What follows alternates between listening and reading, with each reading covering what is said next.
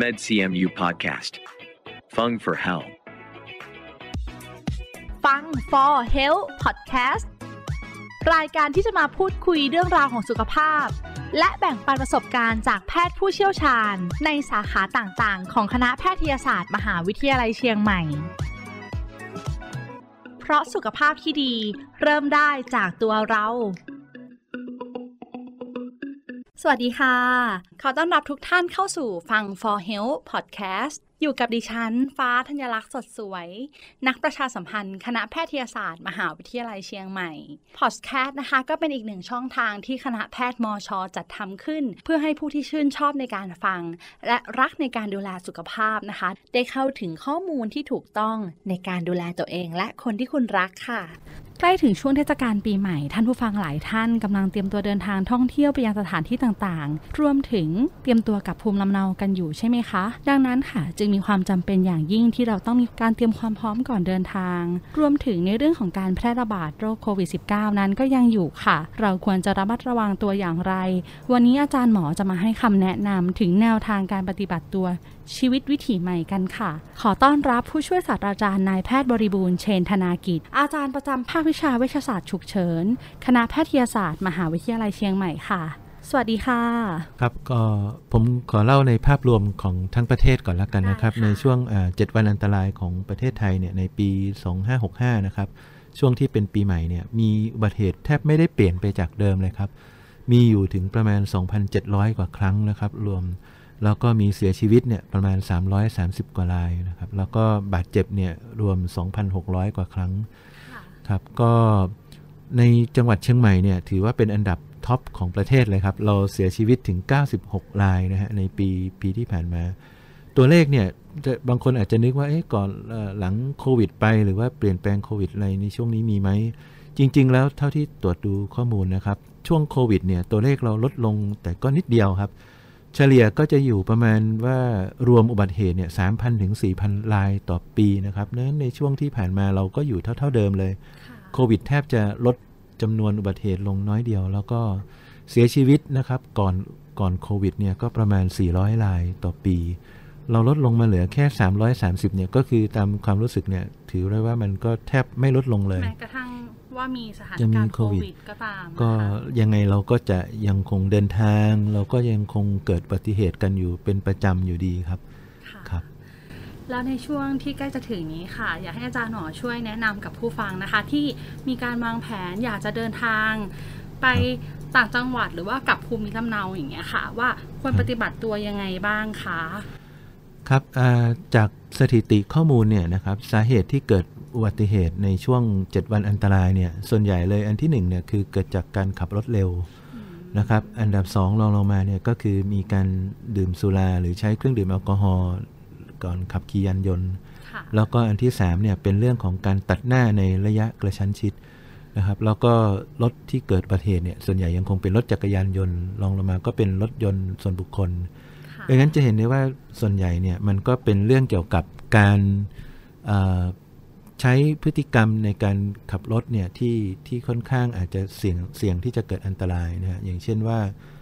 ดื่มสุราแล้วขับเนี่ยอันเนี้ยก็ต้องระมัดระวังนะครับค่ะถ้าถ้าจริง ๆ ก็ไม่ควรดื่มสุราหรือเครื่องดื่มแอลกอฮอล์เลย อันที่สองก็คือขับรถเร็วนะครับแล้วก็ตัดหน้าในระยะกระชั้นชิด ซึ่งตามตัวเลขเนี้ยก็หมายความว่าจริง ๆ แล้วถ้าเรายึดตามกฎจราจรค่ะนะครับปฏิบัติตามกฎจราจรเนี่ยมันก็ไม่น่าเกิดปัญหาอะไรแบบนี้นะครับ ตัวเลขนี้ก็น่าจะเราน่าจะควบคุมพฤติกรรมในการขับขี่ยานยนต์ แล้วก็ตามสถิติเนี่ยส่วนใหญ่เกิดกับรถจักรยานยนต์ ถึงร้อยละประมาณ 85%ดังนั้นอ่าผู้ที่โดยสารด้วยรถโดยเดินเดินทางด้วยรถจักรยานยนต์เนี่ยอาจจะต้องสวมหมวกนิรภัย ใส่หมวกกันน็อกอาไม่ดื่มสุราอ่านะครับส่วนคนขับขี่รถยนต์ทั่ว ๆ ไปก็เหมือนเดิมฮะต้องคาดเข็มขัดนิรภัยนะครับอ่าไม่ไม่แบบ เมาแล้วขับ ง่วงแล้วขับ โทรศัพท์ในขณะขับขี่อะไรเงี้ยครับค่ะพฤติกรรมเสี่ยงพวกเนี้ยเป็นอันที่ตามข้อมูลเนี่ยมีทุกปี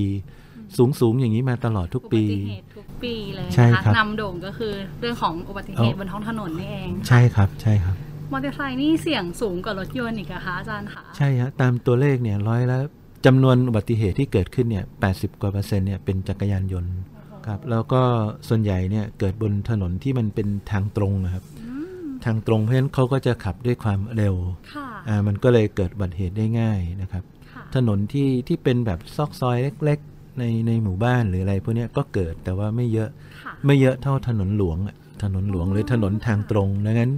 พฤติกรรมเหล่านี้เนี่ยก็บางทีเราอาจจะเห็นว่าถนนมันโล่งๆนะฮะแล้วเราก็ขับได้เร็วอย่างนี้พอพอมันเกิดสะดุดอะไรเข้าหรือว่ามีอะไรตัดหน้า ปาดหน้ากันแป๊บเดียวเนี่ยมันก็เบรกไม่ทันก็จะเกิดอุบัติเหตุได้ง่ายครับก็มีไปอ่านข้อมูลเดิมๆค่ะ หลายคนเข้าใจว่าที่จังหวัดเชียงใหม่ของเรามีอุบัติเหตุ สูงเป็นอันดับต้นๆเนี่ยเพราะว่าใช่เป็นภูเขาคนไม่ถนัดในการขับรถขึ้นเขาหรือเปล่า แต่พอมาฟังอาจารย์แบบนี้แม้กระทั่งถนนที่เป็นถนนหลักอ่าเองใช่ก็เกิดอุบัติเหตุอันได้มากขึ้นเหมือนเดิมค่ะอันนี้เป็นตัวเลขของทั้งประเทศนะฮะโอ้โหทั้งประเทศด้วยแต่ว่าถ้าะะครั้งนี้ยถ้าเผื่อว่าเอาเฉพาะในในเชียงใหม่เนี่ย เราก็อาจจะเข้าใจอย่างนั้นฮะว่าค่ะถนนมันคดเคี้ยวมันอยู่บนดอย แต่เอาจริงๆอะตัวเลขพวกนั้นเกิดขึ้นมีแต่ไม่เยอะเท่าช่วงที่มันเป็นวิ่งทางตรงครับอืมพอลงมาทางตรงแล้วคราวเนี้ยอย่างเช่นว่าขึ้นดอยมาลงดอยมา เราก็อยากทำความเร็วละ อยากจะเข้าที่หมายเร็วๆ ก็เร่งความเร็วจังหวะเนี้ยก็อาจจะเกิดอันตรายได้ง่ายค่ะครับ นอกจากการขับขี่แล้วค่ะ อาจารย์หมอคะ การปฏิบัติตัวแบบชีวิตวิถีใหม่ยังจำเป็นอยู่ไหมคะ ครับ อันนี้ยังยังจำเป็นมากนะครับ เพราะว่าแม้ว่าเราจะกระทรวงสาธารณสุขเขาจะประกาศให้เป็นโรคที่เฝ้าระวังเฉยๆโรคติดต่อ ที่ไม่ได้ร้ายแรงแบบค่ะแบบเหมือนในอดีตเนี่ย แต่ว่าความเสี่ยงในการกระจายเชื้อยังคงเหมือนเดิมนะครับ มันยังคงติดต่อทางลมหายใจทางการสัมผัสทางมือ นะครับโดยเฉพาะคนที่มีภูมิคุ้มกันไม่แข็งแรงนักนะฮะอย่างเช่นกลุ่มผู้สูงอายุค่ะมีโรคประจำตัวเป็นโรคทางเดินหายใจ เป็นโรคเบาหวาน มีน้ำหนักตัวมากอย่างเงี้ยยังไงก็ยังคงเป็นกลุ่มเสี่ยงอยู่ดีนะครับเพราะฉะนั้นถ้าเผื่อว่าท่านต้องเดินทาง ก็ขอระมัดระวังในการที่จะไปสัมผัสโรคบางคนนึกว่าเอ้ยเป็นแล้วเขาคงไม่เป็นไรจริง ๆ เป็นแล้วเป็นซ้ำได้นะครับค่ะอ่า ไม่ได้แปลว่ามีภูมิแล้วจะจะป้องกันไม่ให้เป็นอีกได้ในอนาคตยังคงเป็นซ้ำได้อีกเป็นโควิดซ้ำได้ครับครับก็เข้าใจได้นะคะในสถานการณ์ที่ไม่ได้พบเจอกันนานลูกหลานคิดถึงใช่ครับคุณปู่คุณย่าที่บ้านอย่างเงี้ยค่ะเดินทางกลับไปหานะคะ ยากที่จะไม่สัมผัสกันจะไม่กอดกันนะคะ ตรงใช่นี้อ่าถ้าเรา ATK ไปก่อน ถือว่าช่วยได้ไหมคะอาจารคืย์อคะสมัยนี้เขาเขาดูเหมือนว่าเขาไม่ค่อย ไม่ค่อยเช็คแล้วเอ่อไม่ค่อยสนับสนุนให้ตรวจตรวจแล้วแต่ว่าค่ะถ้าเผื่อว่าเราเป็นห่วงจริง ๆ อย่างเช่นว่าญาติผู้ใหญ่ที่เราจะไปหาเนี่ยเป็นเป็นผู้สูงอายุค่ะแล้วก็มีโรคประจำตัว เรากังวลว่าเขาท่านผู้หลักผู้ใหญ่เนี่ยจะจะป่วย เพราะเราเราจะตรวจไปก่อนก็ก็คงจะดีอะนะครับค่ะแต่ว่าจริง ๆ แล้วสมัยนี้ดูดูโดยทั่วไปเขาก็ไม่ค่อยได้กระตือรือร้นไม่มีอาการก็ใช่ฮะไม่ได้กระตือรือร้นอยากให้เราตรวจมากๆ แต่ว่า ก็ตรวจก็ไม่เป็นไรหรอกครับ ตรวจถ้าเผื่อว่าเราเราอยากไปเราจะป้องกันไม่ให้เขาเสี่ยงจากเราเนี่ยก็อยากก็ตรวจเช็คได้ให้มั่นใจก็ทำได้ก็ทำได้ใช่ครัเช่บนกันแต่ว่าเชื่อว่าหลาย ๆ คนก็เริ่มละเลยแล้วการที่ตรวจใช่ฮะ ATK ตอนนี้ก็อาจจะคิดว่าอ่าไม่ได้ใช่ไม่ได้จำเป็นเหมือนใช่แต่ก่อนแล้ว ถ้ามีอาการใช่มีอาการก็เฝ้าสังเกตตัวเองไปใช่ฮะค่ะค่ะ มาถึงตรงนี้ค่ะ ระหว่างทางนะคะอาจารย์ค่ะเข้าห้องน้ำสาธารณะเรื่องของ ช่วงนี้ติดก็ยังยังเหมือนเดิมเหมือนเดิมเลยครับนะคะเพราะว่าเพราะว่าโควิดยังคงสามารถกระจายทางทางสัมผัส คือมือมือของผู้ป่วยครับ เวลาที่เขาปนเปื้อนสารคัดหลั่งของตัวเอง เขาก็จะไปจับอะไรต่างๆ ประตู วัสดุสินค้านะครับ ลูกบิดประตูอะไรต่างๆ เพราะฉะนั้นเราไปจับต่อจากเขาเราก็จะได้รับเชื้อมา เช่นเดียวกันก็ก็ยังคงต้องล้างมือบ่อยๆ แอลกอฮอล์เจลยังอ่าสำคัญยังนั่คนงเองยังคงะมีถ้าเราถ้าเราต้องเข้าพื้นที่ที่แบบ เอ่อเป็นสาธารณะนะครับค่ะการล้างมือบ่อยๆ ก็ยังคงจำเป็นอยู่ ถึงแม้ว่าเราจะมีความรู้สึกว่าโลกมันไม่ค่อยน่ากลัวเหมือนในอดีตละ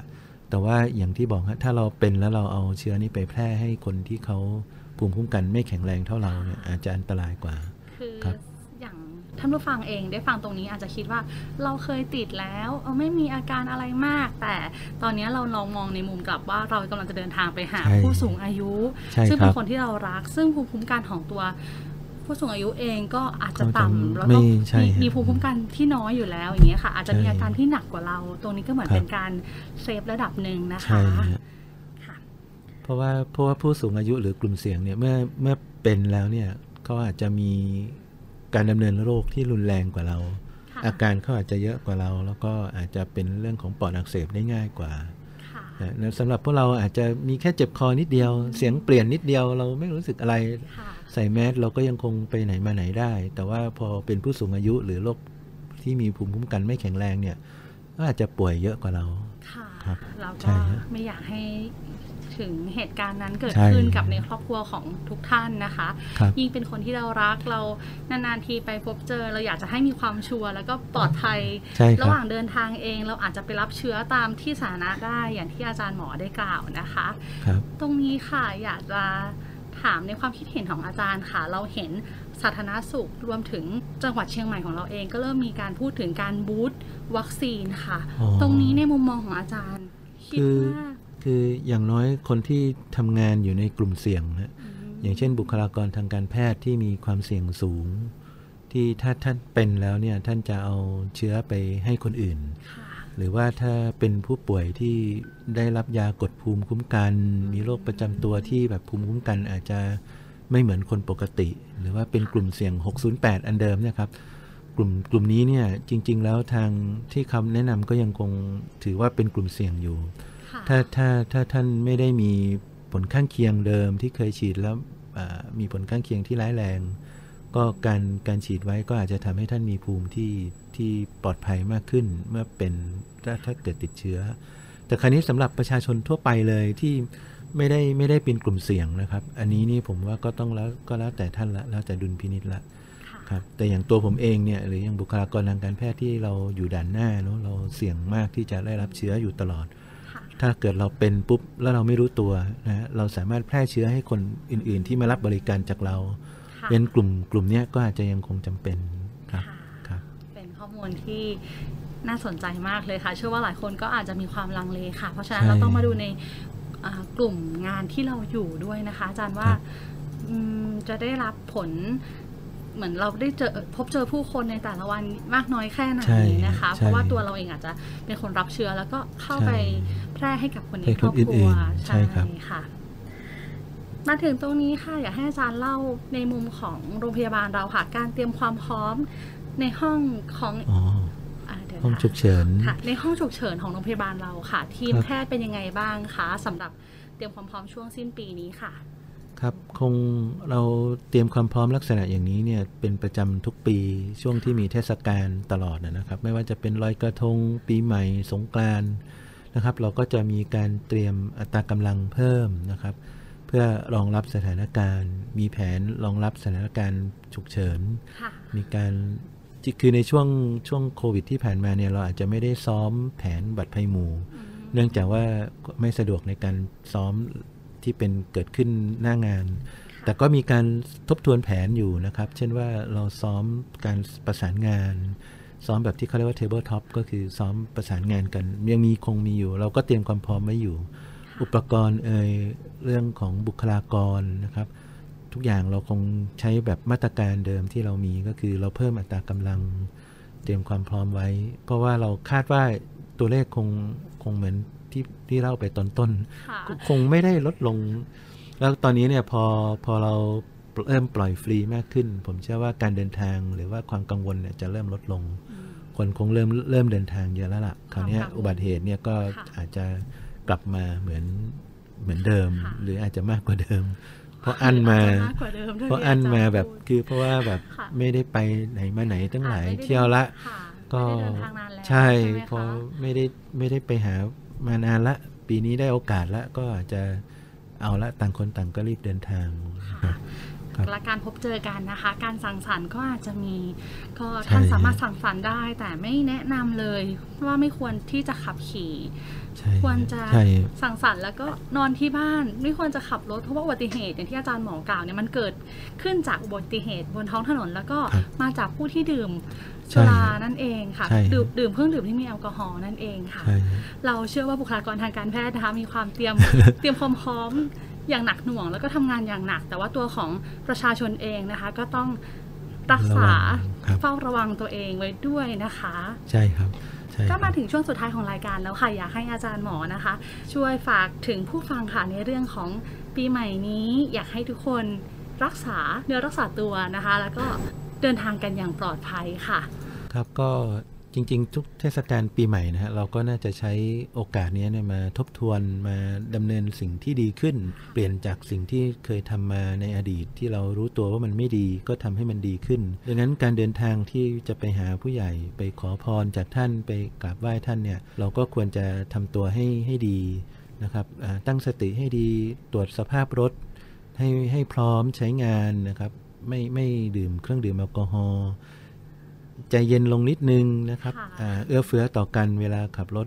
อ่านิดหนักนิดเบาหน่อยก็อภัยกันนะครับ จะได้ใช้ถนนร่วมกันอย่างมีความสุข ไม่ไม่เกิดอุบัติเหตุนะแต่ถ้าเราใจร้อนก็ไปปะทะกันขึ้นมาก็เกิดอุบัติเหตุ ก็ต่างคนต่างก็สูญเสียนะครับ ดังนั้นปีใหม่ก็น่าจะเป็นปีที่เราเริ่มต้นสิ่งที่ดีๆค่ะไม่ไม่น่าจะมาเกิดอุบัติเหตุ หรือว่ามาทะเลาะเบาะแว้งกัน ครับผมคค่ะรับวันนี้โชคครับดีมากค่ะ ได้มาพูดคุยกับอาจารย์หมอนะคะ เชื่อว่าครับผู้ฟังหลายท่านนะ จะได้แง่คิดดีๆ แล้วก็เหมือนเตือนสติคนครับที่เรารักและตัวเราเองค่ะ ก่อนครับที่เทศกาลที่เราจะมีความสุขกันเนี้ย ให้เป็นเทศกาลที่มีความสุขนะ แล้วไม่ให้มีการสูญเสียนั่นเองค่ะครับวันนี้เวลาหมดแล้วค่ะ ต้องขอบครับคุณอาจารย์หมอมากเลยนะคะคสรับวัสดีค่ะครับ สวัสดีครับ ขอบคุณมากครับ